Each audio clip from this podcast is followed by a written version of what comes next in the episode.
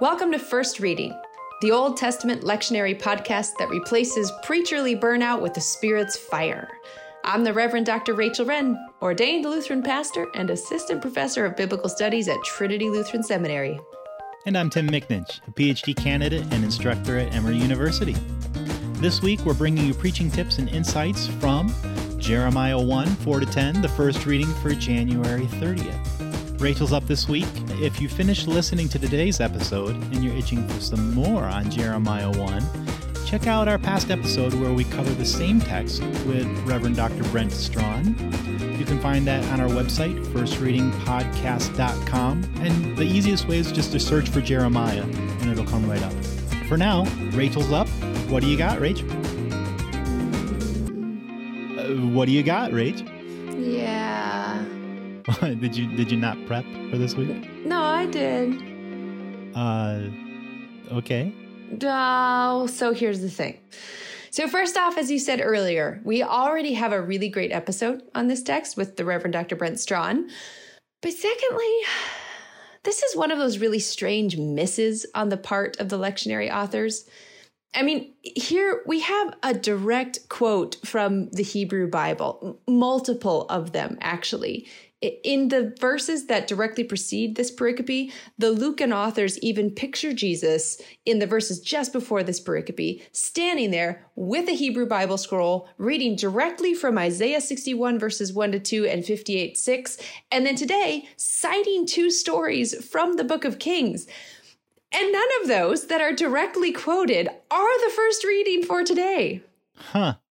Yeah, that that is interesting if I were putting together a lectionary, I would probably include those for some background, at least, on the New Testament reading from Luke. Oh, exactly. If you've got direct references to the Hebrew Bible texts in the gospel, it stands to reason that it might benefit our understanding of that gospel text to talk about those Hebrew scriptures that are quoted, don't you think? Sounds like a great idea to me. So, so you've got some thoughts on uh, Isaiah or on the story of Elijah? yeah. Kings? So Right. So here's what I'm thinking. Like I'm not going to tackle all of those because while that would be fun for me and fun for fun for you, not all of our listeners are nerds the way we are nerds. We're, we've been we've been looking forward to a good 3-hour episode. right, exactly.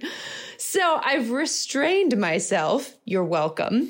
and I, I think let's sit for a little bit with like Elijah and the widow of Zarephath because I think there's something in that text in particular that really does help us understand Jesus in the gospel lesson. Mm. And more importantly, like the people in the gospel lesson for today. Oh, very interesting. So so since it's not in the lectionary, can you give us the reference again? Where are we looking in the Hebrew Bible? Yeah, sure, exactly. This is in First Kings 17. It's the like third story about Elijah that we get in the whole Hebrew Bible. The way Elijah shows up on the scene, Elijah is one of the great prophets still considered one of the great prophets today in Judaism, especially. But his story in the Bible is really kind of interesting because um, it talks about the king at the time, King Ahab, who did worse than any of the kings that were before him. Like, right. was just an awful king, was endorsing child sacrifice, you know, just really, really bad stuff. And then Elijah just shows up on the scene. We don't get much of an intro into him at all. It just says, Now Elijah, a Tishbite of Tishbe, came to Ahab and said. Uh-huh. And what happens is, is Elijah puts a curse upon the earth. And um, the curse is that there shall be no rain for the next three years. Now, whole interesting conversation about how God feels about Elijah's curse, because typically when you have a prophet, they become a prophet by the word of the Lord showing up to them and giving them a message. Mm-hmm. Well, the word of the Lord doesn't actually show up to Elijah until after he's given his curse proclamation. That's interesting. Yeah, so he's a really fascinating character in the first place. But the third story about him that we get in kind of this Elijah cycle is Elijah is sent to this widow, a widow of Zarephath, pretty much because Elijah is starting to starve and um, is about to die of thirst. And the reason Elijah is starving and about to die of thirst is because there's no rain in the land. Hmm, wonder how that happened. Right. So God sends Elijah to this widow in this foreign land of Zarephath and says, I have ordained, really interesting use of that word, I have ordained this widow there to feed you. Hmm. And so Elijah shows up to the widow and says, Bring me a little water. And as she's going to do that, he says, And bring me a little cake of bread in your hand. And she looks at him, this, this plucky widow. She looks at him and says, As the Lord your God lives, I have nothing to eat. I am gathering a few sticks so that I may take it home and bake the last bit of cake that I have so that my son and I may eat it and die. a bit of attitude, huh? Right. Oh, it's fantastic. And the long and short of it is that doesn't happen. Elijah ordains this jar of meal, of flour, and this jug of oil to never be empty. And so she and her son can subsist and can last through the mm-hmm. whole famine. So, so that's sort of the main scope of the story there. And that's the one that Jesus is referencing. Yeah, what what a strange sort of grab out of the grab bag of Old Testament stories. What, oh, yeah. What do you think Jesus is doing with this? Why does he grab this somewhat, you know, strange prophetic story in this encounter with the hometown crowd in Nazareth? Yeah, it's really, I mean, it's really a confusing moment because um, the people hear what Jesus says in the synagogue and are overwhelmed with awe at him and are like speaking well of him.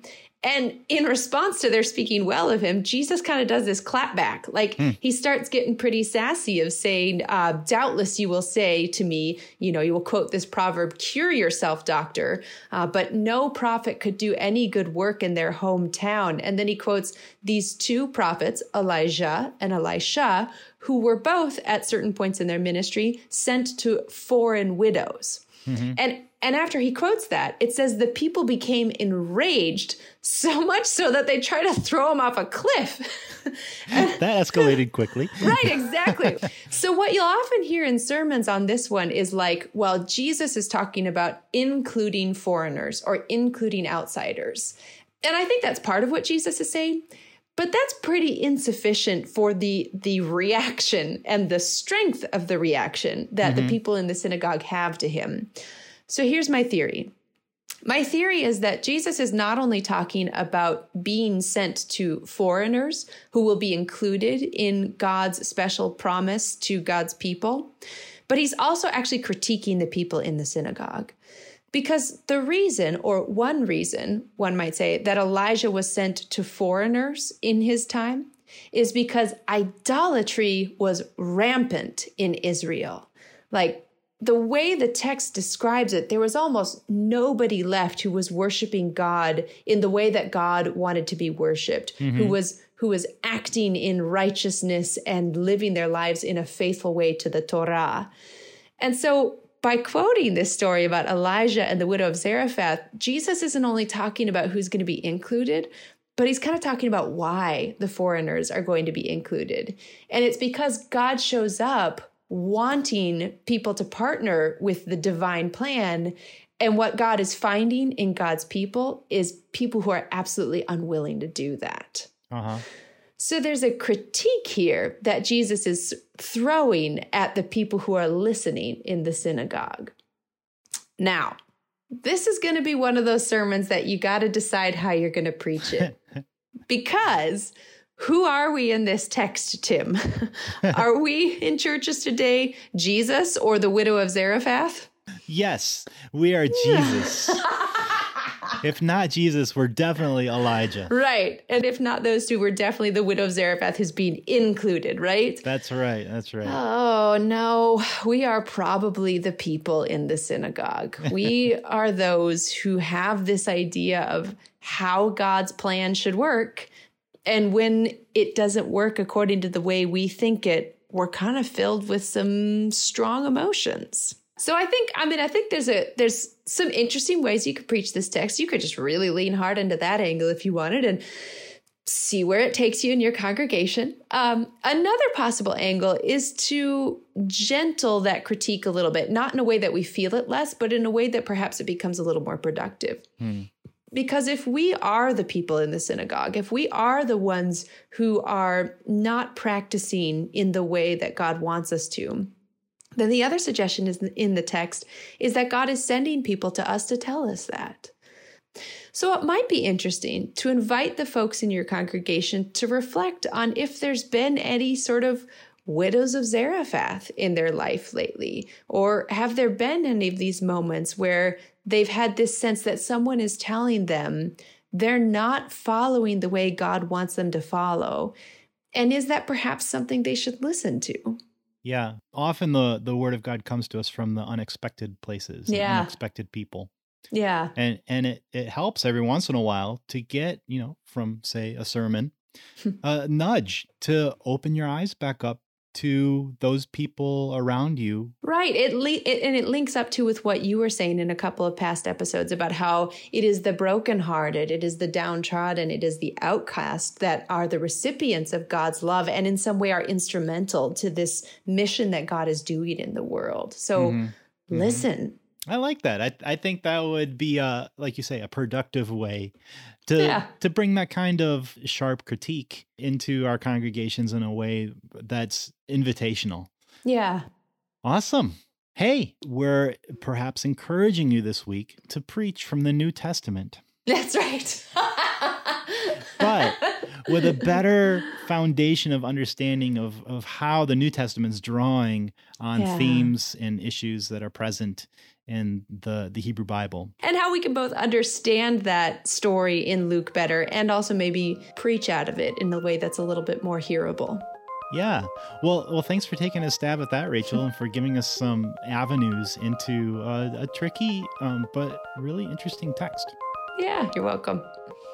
All right. Well, that'll wrap us up for this week. If you want to catch up on episodes of First Reading, you can find them all over at our website, firstreadingpodcast.com, where you can also make a donation to support the work that we're doing if you would like. If not, no sweat. You can also find all of our episodes and interact with us on our Facebook page. And uh, if you've been longing your whole life for a First Reading coffee mug, preach. It can be yours. Yes, preacher. We are also quite grateful to Trinity Lutheran Seminary for the grant that they've given us that helps support what we're doing. Until next time, I'm Tim McNinch. And I'm Rachel Wren. Happy preaching.